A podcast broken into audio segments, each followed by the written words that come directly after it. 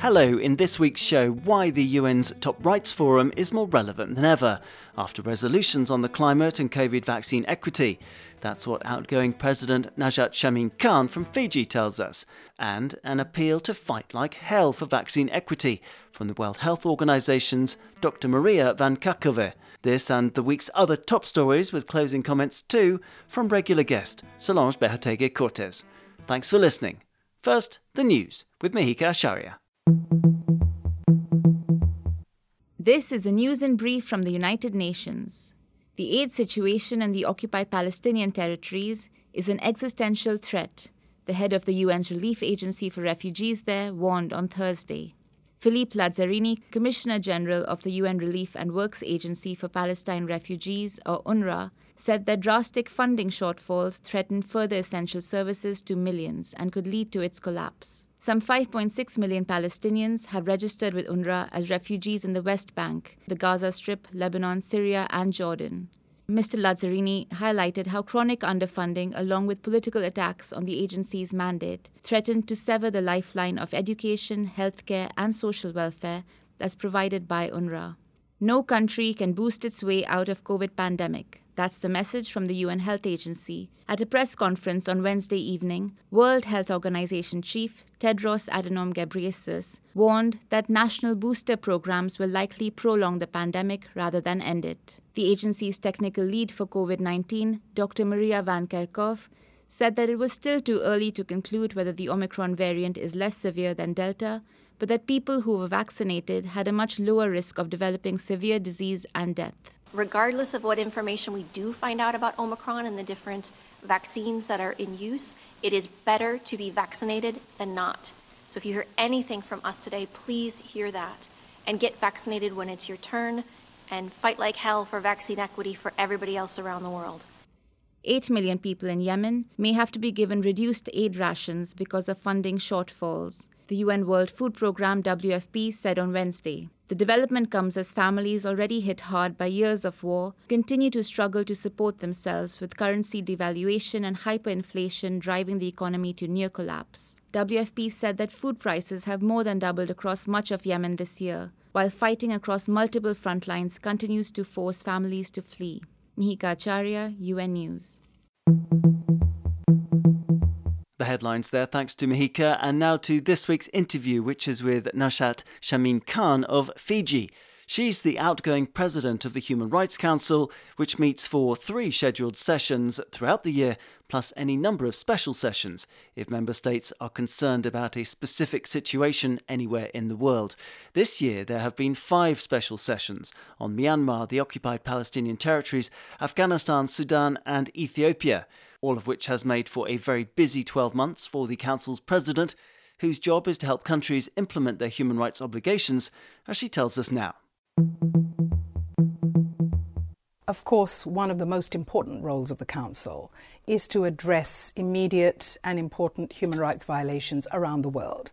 And I think the Council, despite the COVID 19 pandemic, has responded very quickly, very effectively, and in a very inclusive manner to those human rights violations. But in addition to that role of the Council, we have to remember that the Council is really helping states on journeys to implement human rights obligations in their countries through mechanisms like the special procedures as well as the Universal Periodic Review. But overall, the Council also has an advocacy role an advocacy role on human rights issues specifically, but then globally how does human rights, how do human rights fit with the peace and security pillars of the United Nations? What is its role with of the Security Council? What is its role in the General Assembly? These are important issues, uh, both uh, ideologically in relation to the work of the Council, but also very practically.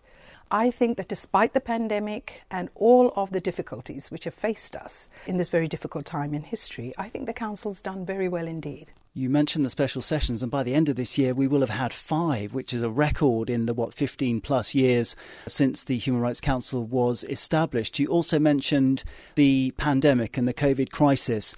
Critics of the United Nations, we often hear it, they say, well, it's just a talking shop. But go on, tell me about the technical support, perhaps, that the Council offers by way of its resolutions to everyone in the world. I think the relevance of the COVID 19 pandemic can be divided in three ways. The first is the importance of the Council in the discussion of the COVID 19 pandemic on the implementation of human rights everywhere. So, what is the relationship between particular rights and what happened to us as, as a global community in the midst of COVID? So, we started that conversation in 2020. As soon as we knew that we were facing a pandemic, the Council responded very quickly and adopted a resolution asking the High Commissioner to update the Council on the impact of COVID 19 on human rights everywhere. And I think that very quick response indicates that the Council was aware of the importance of the relationship between COVID and human rights. But secondly, I think very importantly, there were some substantive issues from the COVID 19 pandemic, and one was the access to vaccines. This is a conversation that is happening everywhere in the world, whether within countries we have an equal access to vaccines by all communities, especially those which are most vulnerable. And secondly, are we having an equitable transfer of uh, vaccines amongst countries? So I think that conversation was really amplified this year. There was a resolution which was adopted by consensus, where, which was led by Ecuador, which really discussed access to vaccines and really discussed the need to have equity both within countries and amongst them. But the third aspect of the COVID 19 discussion is how COVID 19 has exacerbated the failure of some, some of us, in fact, all of us, to enable equality within our countries. I, I, don't think there is any country in the world which has a perfect human rights record.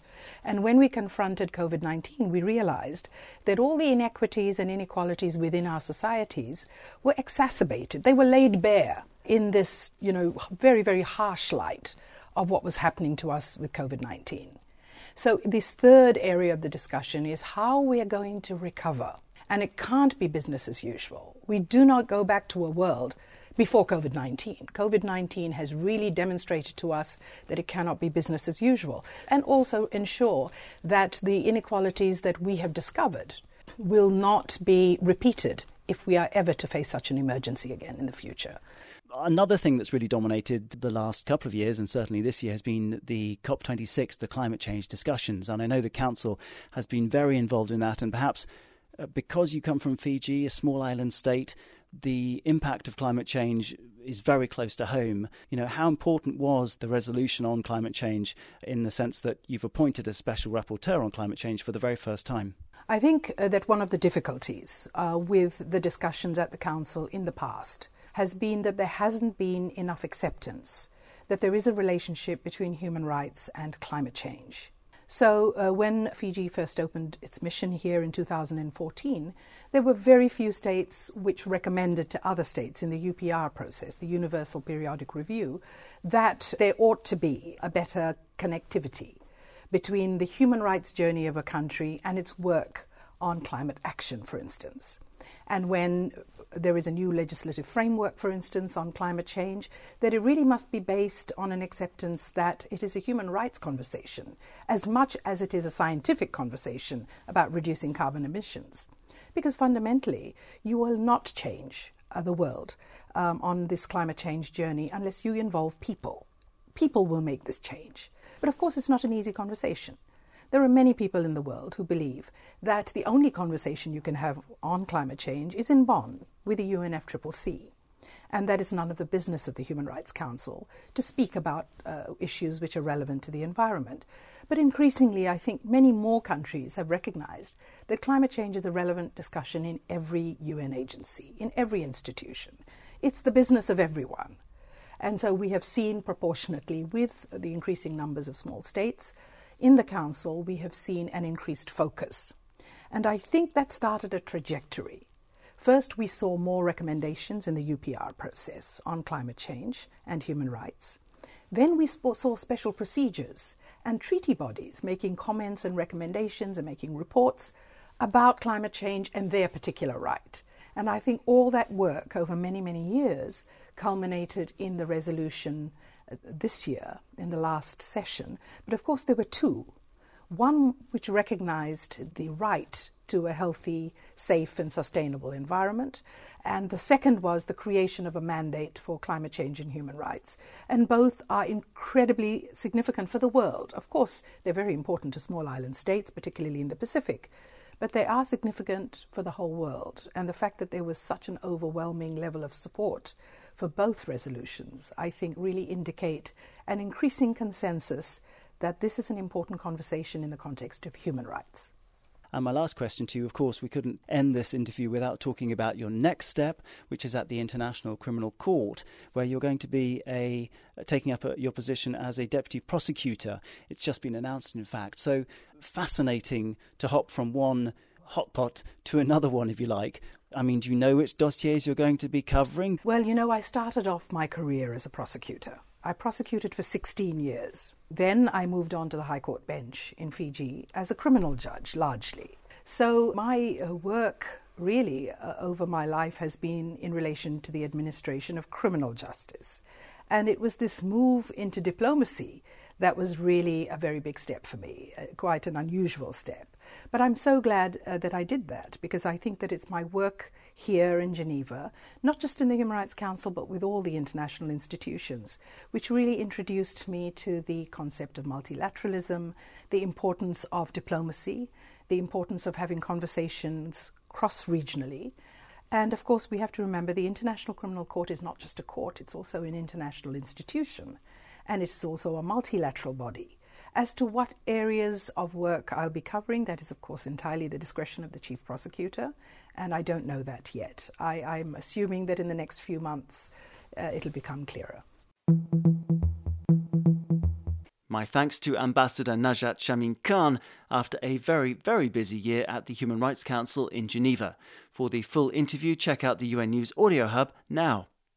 Right, let's hear from Solange Behoteguy Cortez, who's been listening to the interview for her closing thoughts on the Council's work and on what Ambassador Khan just said. Hi, Solange. Hola, Daniel. As Ambassador Khan said, there is a relationship between human rights and climate change. Climate change affects all dimensions of life.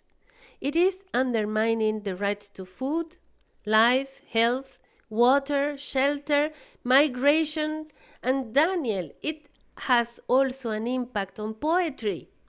I'm going to tell you why. Remember first that Article 27 of the Universal Declaration of Human Rights explains how we all have the right to participate in cultural life, which includes cultural heritage and expression. One form of poetry that is particularly exposed by climate change is haiku, focusing by definition on nature and the passing of the seasons. Haiku is originally from Japan. It has three lines and follows certain rules. It must, for example, contain a kigo, word representing a season.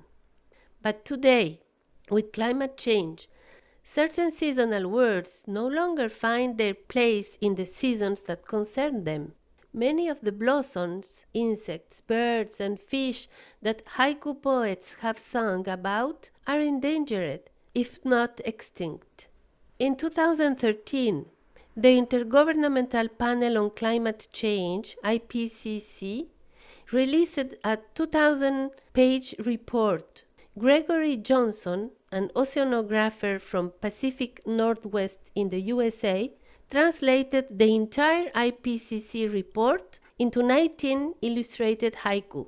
The result is a beautiful and powerful use of his art form, which is being transformed by climate change to communicate about the impact of our changing planet on our daily lives. As Ambassador Khan said, climate change is the business of everyone and we have to ensure that the way governments respond to it do not result in human rights violations. It is, as she said, a human rights conversation as much as it is a scientific conversation. And I would say it is also a cultural conversation. The future deserves poetry. Thank you, Solange. Brilliant to give a nod to Japan's deceptively simple haiku verse. Where will you take us next week, I wonder? Right, time's up. Thank you, listeners. Next week, we'll be featuring an interview from the UN Refugee Agency's Special Representative for the Climate, Andrew Harper. We just couldn't fit him in this week, in case you were wondering, so very sorry about that. Don't forget, for more news and interviews, just check out UN News. And a very happy Christmas and festive season for all those celebrating. Bye bye for now.